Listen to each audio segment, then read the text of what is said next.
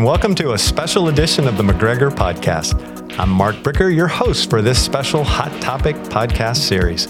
Recently, on a Wednesday night, as part of our Journey Together ministry, we hope we hosted a Hot Topic night with Pastor Russell Howard leading. The topic: thinking biblically about religious liberty. Joining me now is Pastor Russell. Welcome, Pastor. Hey, man, it is good to be here. Thank you for having me, Brother Mark. Now, hopefully, our listeners have already listened to part one because it was very foundational to this talk. Really was. We we we uh, that first section was called orientation. Right. And if you if you are listening to this one first, you really are going to get a sense. Whoa, I'm jumping in in the middle of something, mm. and you are. Yeah, and you are. And if you're an outliner, part one that we had uh, previously was orientation. Mm-hmm. The second part we'll cover first here is expectations. Right. And then the third part is obligations. Correct. So the re- really big picture, what do you hope to cover in these these last two sections? It's easy to uh, to kind of lazily drift into thinking about religious freedom in terms of uh, benefits to me. Uh, because I have something called religious liberty, I should be able to. But as with most freedoms, uh, religious religious liberty creates obligations for the believer. And also, before we get to obligations, it's not a bad idea to set our expectations appropriately. It's a it's almost a counseling cliche, Brother Mark. I know you've mm-hmm. shared this in counseling. I know I have. That often we we we get stressed and upset because of the difference between our reality and our um, pardon me our reality and our expectations. There it is for those yeah. that are watching on YouTube. And uh, since our reality is less variable than our expectations, it's a good idea to make sure we have really grounded expectations. Mm-hmm. Um, and I think religious freedom is one of those areas where we need to think realistically about expectations. And just a sidebar, nobody's watching on YouTube. This is an audio only podcast. Oh, yeah, so, wow. So uh, expectations were, were higher on your hand and reality was lower. I so. combed my hair and everything. I'm sorry. A waste of what? Five seconds? At there? least that I'm of sorry. all these yeah. people's lives. All right. Well, join wow. me now as we listen to part two of Thinking Biblically About Religious Liberty.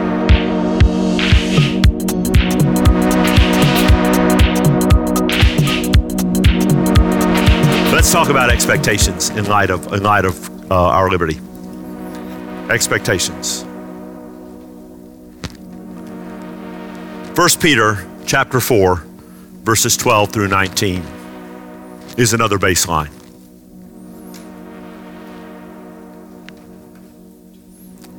Beloved, remember God is using God the Holy Spirit is using Simon Peter to write this. Beloved, do not be surprised. Do not be surprised at the fiery trial when it comes upon you to test you as though something strange were happening to you. This isn't supposed to happen, the old fisherman would say differently. Don't think it's strange as though something, or don't think uh, it's surprising as though something strange were happening to you, but rejoice insofar as you share Christ's sufferings, that you may also rejoice and be glad when his glory is revealed. If you are insulted for the name of Christ, you are blessed, because the Spirit of glory and of God rests upon you. But let none of you suffer as a murderer or a thief or an evildoer or as a meddler. Yet if anyone suffers as a Christian, let him not be ashamed, but let him glorify God in that name. For it is time for judgment to begin at the household of God. And if it begins with us, what will the outcome? What will be the outcome for those who do not obey the gospel of God? U.S. history does not create a privileged exception category to this normal Christian expectation we don't get to put a sticker over 1 Peter 4 12 through 19 that says, yeah, but wait a minute, we're Americans. Right? In Mark's opener, he talked about our brothers and sisters all over the world that at this moment do not enjoy some of the liberties we enjoy. Well, it's not just in February of 23 around the world, it's 2,000 years of faithful Christian history. You and I inhabit an oasis in a, in a vast time and place desert of people reading this paragraph and going, Thank you, Holy Spirit, for reminding us that persecution is the norm and is to be expected. But here's, here's some good news our capacity to live for Jesus is not and cannot be extinguished by the loss or erosion of civil freedoms. Our capacity to live for Jesus is not and cannot be extinguished by the loss of civil freedoms. And what pushes back on civil freedoms? A cultural consensus that those commonly held beliefs of what makes a coherent society, which is very different. I'm 61. It's very different. Not just different from when I grew up, it's different than from when I was young, it's different than from when I was more defensively middle aged.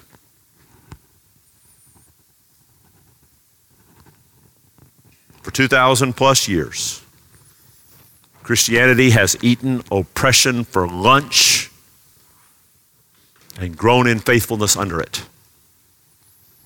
I am not advocating for oppression.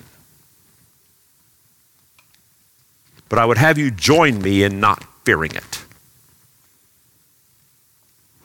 I've defined joy in several settings.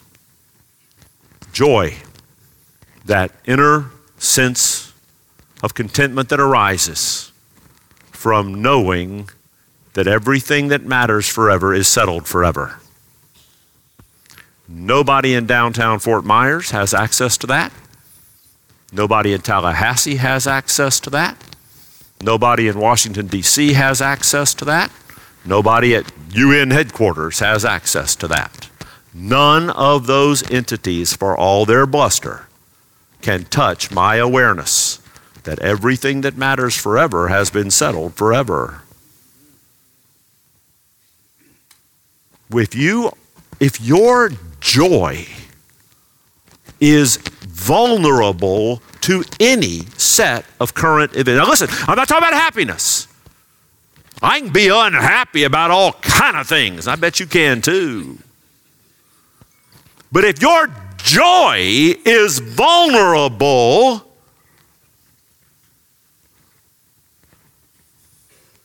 to shifting earthly circumstances, the problem is not in the shifting earthly circumstances.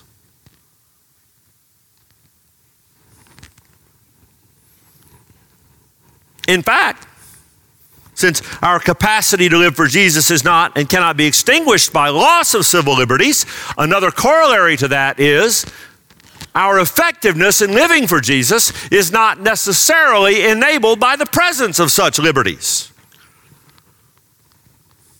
Right now, this week, without fear of organized persecution.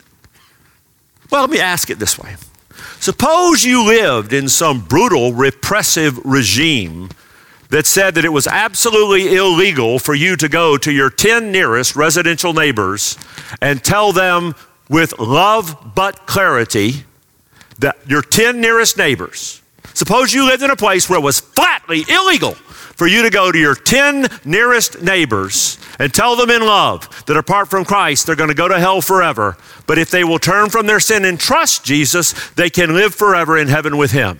Suppose it were absolutely and suddenly illegal for you to do that. Would it make any difference in how you've lived the last year? Surely, with all this marvelous religious liberty we have, your 10 nearest neighbors have heard your testimony regarding Jesus, right? Surely they have. And I'm not picking on you. I just, there's something oddly academic about the passionate defense of religious liberty that is not being actively exploited for the sake of the Great Commission. Right? Mean, there are lots of other consequences of religious liberty too, but surely that's, that's one. And my point is that, that that loss of that liberty would not affect your ability to live faithfully for Jesus, but the granting of that liberty is not going to throw a switch that makes you effective witness or ambassador. Whether or not you are an effective witness and ambassador, that function exists largely irrespective. There are faithful, devout Christians in North Korea tonight, Communist China, the Ukraine, there are faithful, devout Christians living in all those places.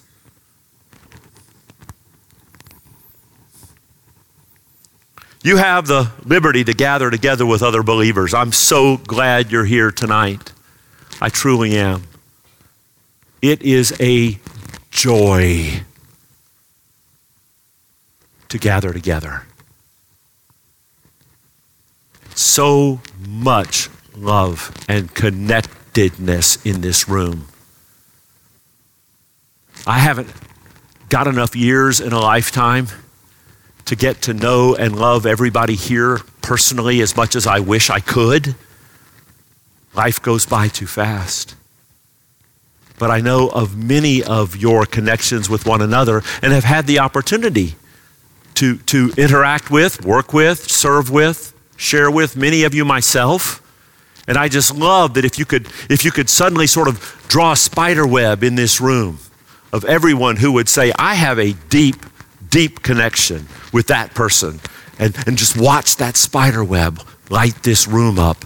That would be an amazing thing. And I believe that's what this body of Christ is. And I'm glad. And I'm glad you're here tonight. Would you have crossed a police line to get in here tonight? Would you?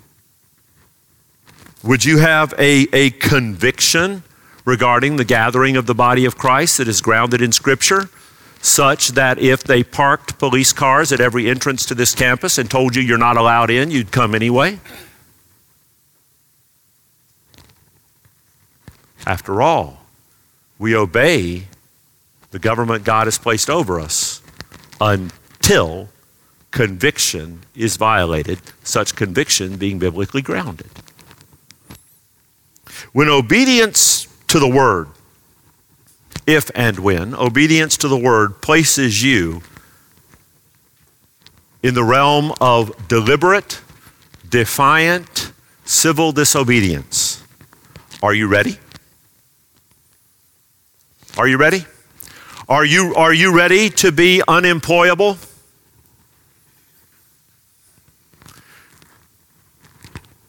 If your employer were to require of you that you sign some sort of pledge or affirmation, which clearly placed you in scriptural disobedience, not just preference violation, but scriptural disobedience, would you be willing to say, well, that's it then? I guess I can no longer work for this company, this industry, maybe? You ready? Is, is your faith resolved enough for that? Family alienation? Jesus said, I will separate parents from kids, siblings from siblings. Would you, would you be ready to say, I don't have an option here?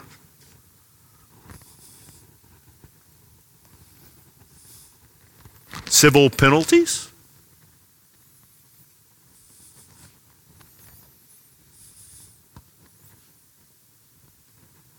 Criminal penalties?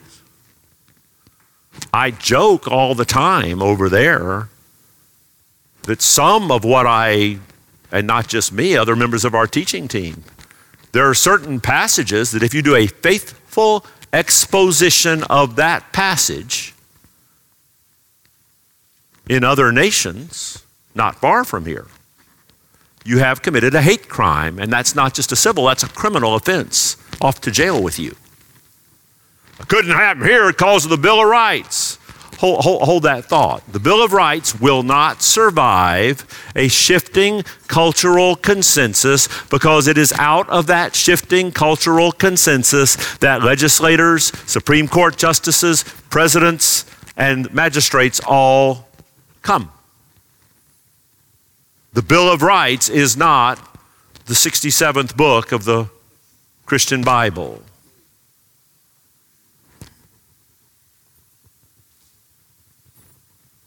What would you do? How far would you stand? You know, in this conversation in 20th century history, the name Dietrich Bonhoeffer often comes up because of his defiance, heroic defiance of, a, of the Nazi regime.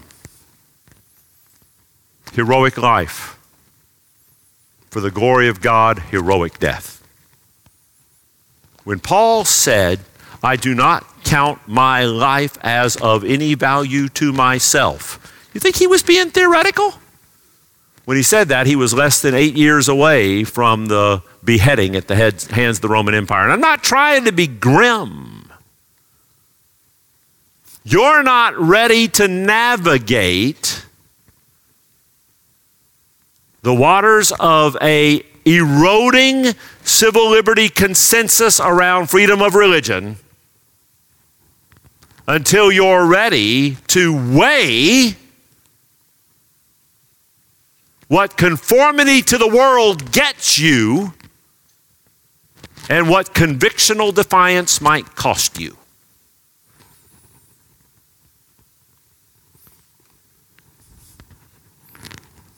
Obligations. Well, let me talk about this for a second. We can, of course, legislate morality. Whenever anybody tells you, well, you know, you can't legislate morality, ask them if theft is a moral issue. Yeah? I thought we had laws against that. Much of our body of law deals with morality. That's, well, you can't legislate morality is a, is a transparently ignorant statement on its face. However, you cannot legislate commonly held core beliefs regarding coherent social order. That's the rub. We tried it one time. That was before many of our lifetimes. In fact, if I do the math right, you'd have to be far and away the most elderly person in the room to have been around for the beginning of this. Prior to 19 well, actually, 1916 or 17 is when the thing took place. It became effective in 1920. A movement largely driven by well meaning followers of Christ, building upon their understanding of biblical principle, managed to have dropped into the United States Constitution, highest law of the land a constitutional amendment born out of their deeply held religious convictions. The problem was the commonly held core beliefs regarding coherent social order. The amendment was the 18th Amendment to the U.S. Constitution. Do you remember what the 18th Amendment started in 1920? Prohibition! We won! Nobody's going to drink in the U.S. anymore. Right. You see what they did?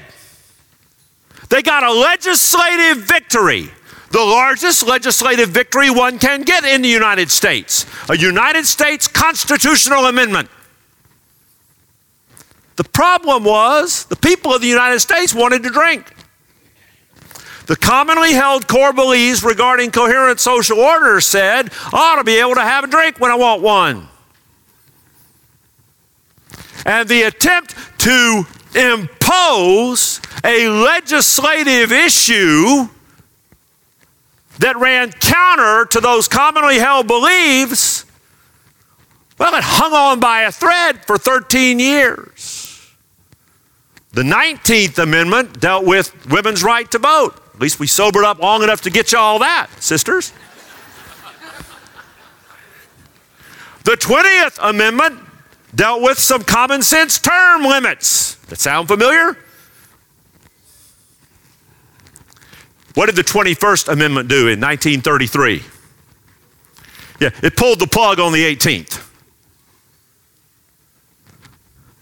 Because every time you attempt a legislative victory that does not arise or rest upon transformation of commonly held core beliefs, that legislative initiative isn't going to accomplish all you hope it will.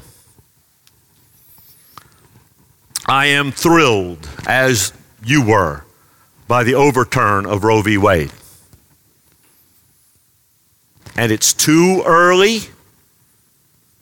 to make hard statistical evaluations. It is certainly the case that storefront outlets where abortion is available are less than they were in the United States since the overturn of Roe. Various state legislatures have, have worked to reduce the number of storefronts you can walk up to and get an abortion, and that's a good thing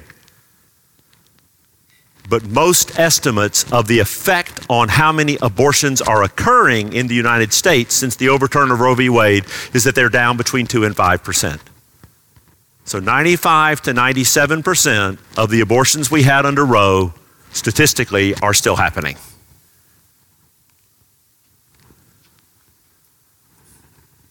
Because in our country today, there is a commonly held core belief regarding coherent social order that longs to have abortion. As nightmarish and horrific as that is. Overturning Roe v. Wade had about the same effect as the 18th Amendment. So, what shall we do? I do not believe that our best response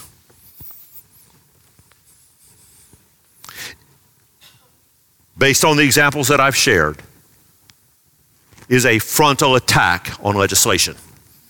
As useful as that can be, we are salt and light. And salt and light and the effects of salt and light are an indirect consequence of our gospel faithfulness.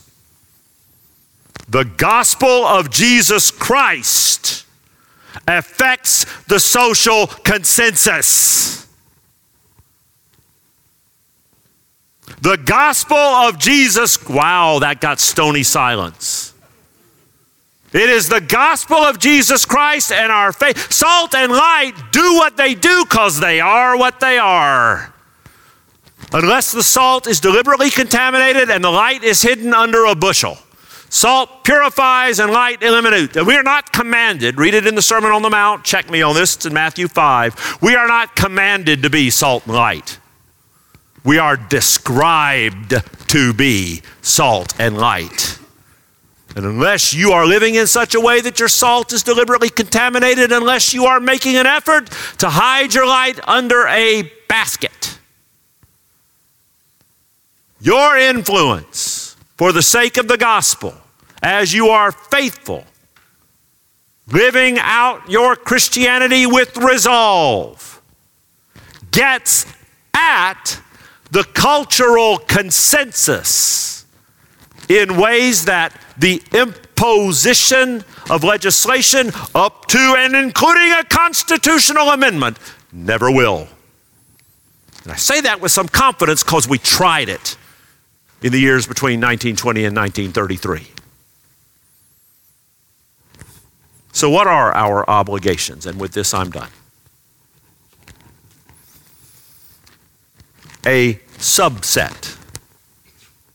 There are more than these, but oh my, at least these. In no particular order biblical obedience and disciple making. biblical obedience and disciple making. You then, my child, Paul writes to Timothy. This is 2 Timothy 2, verses 1 through 3. You then, my child, be strengthened by the grace that is in Christ Jesus. And what you have heard from me in the presence of many witnesses, entrust to faithful men who will be able to teach others also. Share in suffering as a good soldier of Christ Jesus. Fascinating that discipleship and suffering, in the most classic verse on discipleship that I know of in the New Testament, suffering for Jesus is right there alongside it. Do you honestly think Paul meant to tell Timothy that we're to continue to do this one on one, relationship driven disciple making, even if we're suffering for our faith? Well, if he didn't mean to say that, he sure arranged his sentences in a kind of funny way. How are you cultivating those disciple making relationships? Who ahead of you in your walk with God has brought you along? And in light of that, who, who behind you are you bringing along? Because that's happening today in North Korea, in China, in Ukraine. Is it happening in your life? You want to you want to change the way a culture considers something, get to the people in that culture with the gospel of Jesus Christ. Second, gathering and worshiping with other believers gathering and worshiping with other believers. What if they take away our tax exemption on these 110 acres? Honestly, I'm surprised they haven't. I hope they never do. Is that it? Is that it then? Does that, does that network of relationships I spoke of earlier suddenly just go whoosh?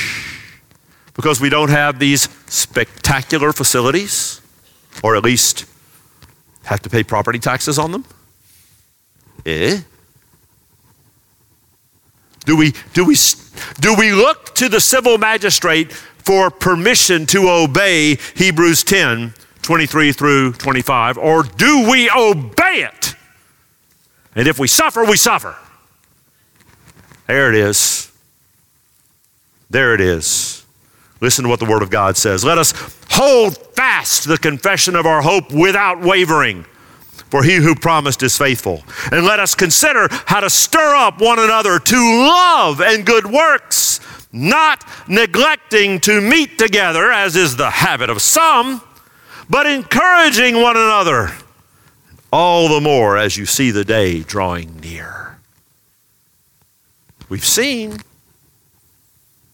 how fragile the resolve to meet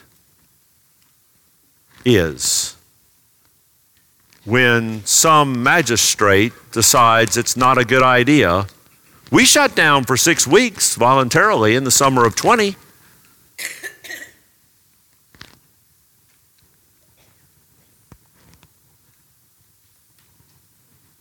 Some were told they couldn't meet, and their response was, okay unfathomable. Another obligation, and it's a long study for another night. If you're not familiar with Romans 14, you should be.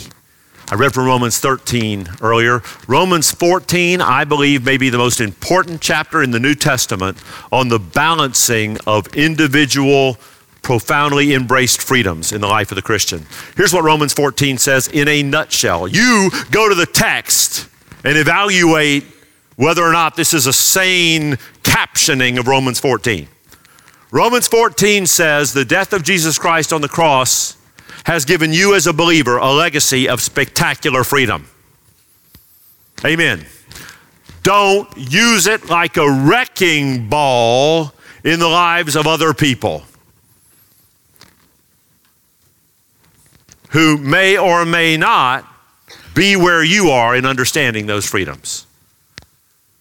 Don't let your spectacular liberty cause you to just be. Love should rein in your freedom in ways law doesn't. Love should. In the, in the, first century church, there was a huge issue as Gentile background Christians and Jewish background Christians came to church together. And the Jewish background Christians brought all kinds of, of Old Testament law and cultural baggage to the worship of the living God that the Gentile Christians didn't necessarily buy into. And yet they were coming into these same churches. And I got the freedom to eat a sausage biscuit right in front of you. God ain't told me that I can't have a sausage biscuit. Your family for a hundred generations has been taught that nobody who loves the God of Abraham, Isaac, and Jacob would ever eat pork. Romans 14 says, Put away your sausage biscuit because you love your brother, not because it's illegal for you to have a sausage biscuit. When you're with the brother who, who has that background and that restriction in their own framework, you who are strong and free, rein it in. Critical passage for a growing Christian living in a shared community with other believers. It's an obligation of our freedom.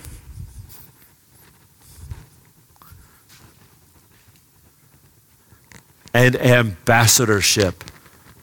For heaven's sakes. Quote this a lot. I don't know how long it's been since I've read it. 2 hmm. Corinthians 5, verses 20 through 21. Therefore, we are ambassadors for Christ. God making his appeal through us, we implore you on behalf of Christ, be reconciled to God.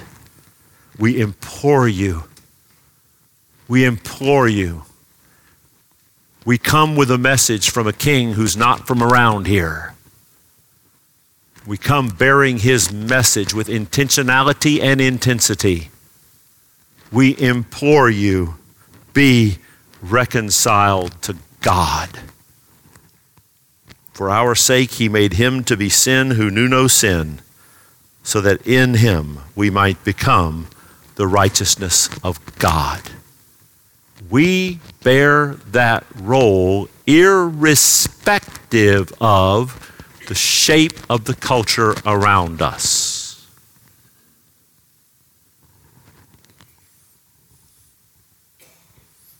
I end with this. Last slide. You will never need, you will never need a friendly civil environment. Remember, we're thinking biblically about religious liberty. You will never need a friendly civil environment that somehow enables you to think biblically, live missionally, give generously, or love sacrificially. And by now, you should recognize those are the four measures from the McGregor Baptist Church purpose statement. Hope you spotted them. Would I, would I prefer to do those in a context of fairly broad, unpersecuted liberty? Well, yeah, what do you think I am, a masochist? Of course I would. Would a erosion of those civil religious liberties cripple my ability to do that? No way. No way. Those are not unique to North America in the last 250 years. Those have been the hallmark of faithful Christ, those and others, have been the hallmarks of faithful followers of Christ down two millennia all over the world.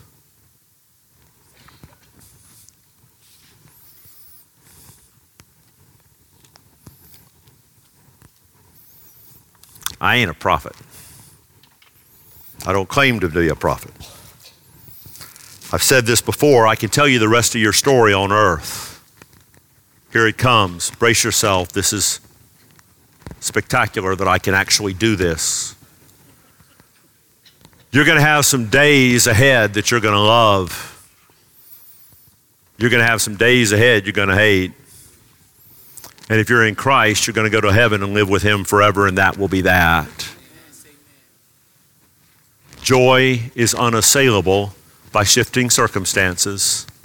Your duty and joy in following Jesus is unassailable by shifting circumstances. Strive to live out your faith in the marketplace. Strive to be an informed and participating citizen. But remember, informed participative citizenship can make changes at the prohibition level that will work just that well. Faithfulness in evangelism and the gospel will make changes at a cultural consensus level if such changes are ever to be made again in our time and place.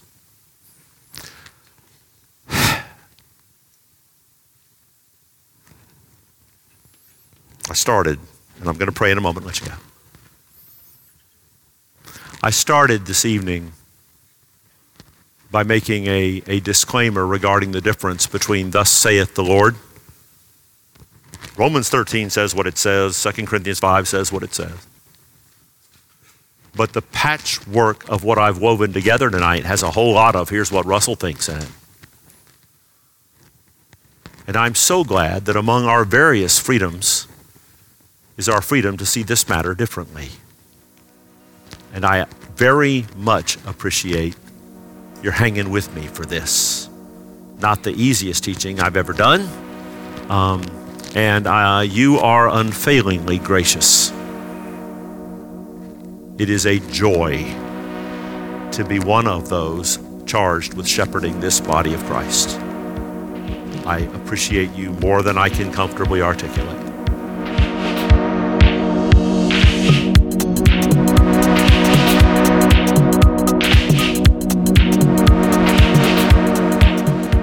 Pastor Russell, you said in this uh, session, actually, you said it several times, but you talked about the commonly held core beliefs. But you said this we cannot legislate the commonly held core beliefs regarding coherent social order. We only impact them indirectly by gospel faithfulness.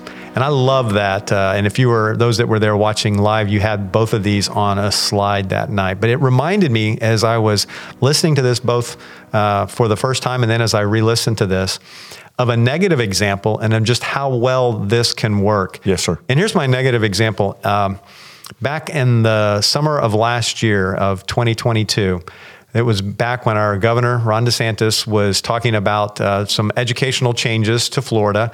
And many of the, the liberal media and many of the woke companies were all up in arms, especially here in the state of Florida, uh, about what he was proposing. And uh, Disney was one of those ones, and they got into a little bit of a tuffle back and forth yeah. between uh, Disney and uh, the state of Florida. But at that time, the Disney CEO, Bob Chapek, who is no longer the CEO, but at that time he was the the CEO, and it was back sometime, I believe, in in the in the early going of that. It wasn't late toward his losing his position. But the employees of Disney were pushing him to do more politically. You need okay. to do more politically. You need to you need to get more, we need to get more lobbyists. We need to do more. We need to do more. We need to do more. And he said something that was, I thought, was extremely profound in responding to how these employees were pushing him. Here's what he said He said, One of the ways Disney can make lasting change is through its content.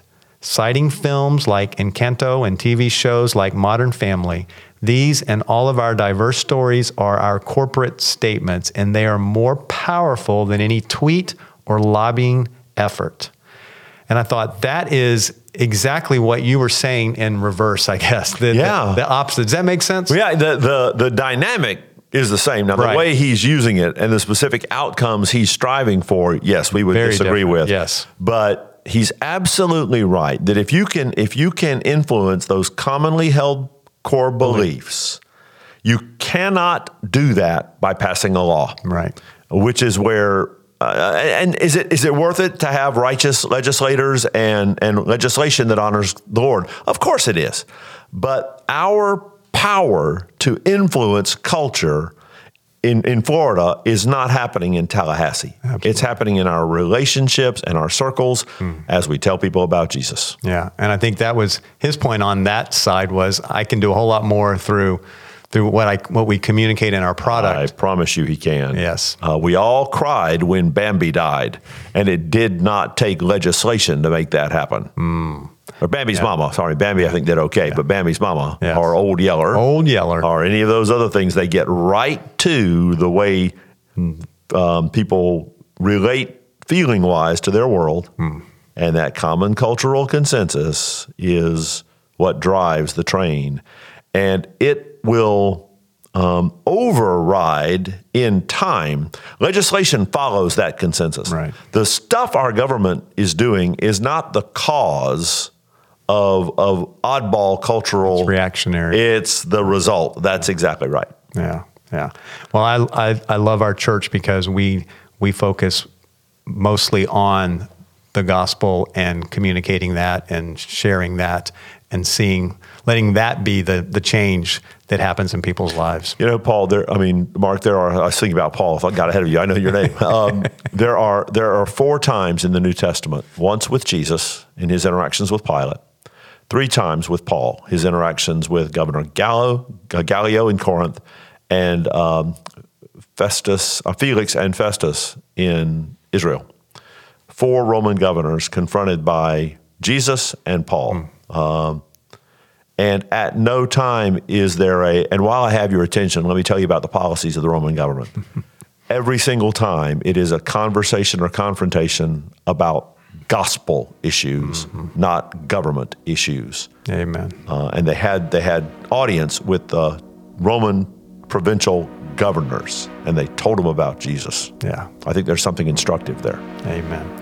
Well, thank you for listening to this special McGregor podcast, Thinking Biblically About Religious Liberty, Part 2. And don't forget to listen to the upcoming Part 3 of this Hot Topic series, a special Q&A podcast with uh, Pastor Russell himself. So we'll see you right back here soon.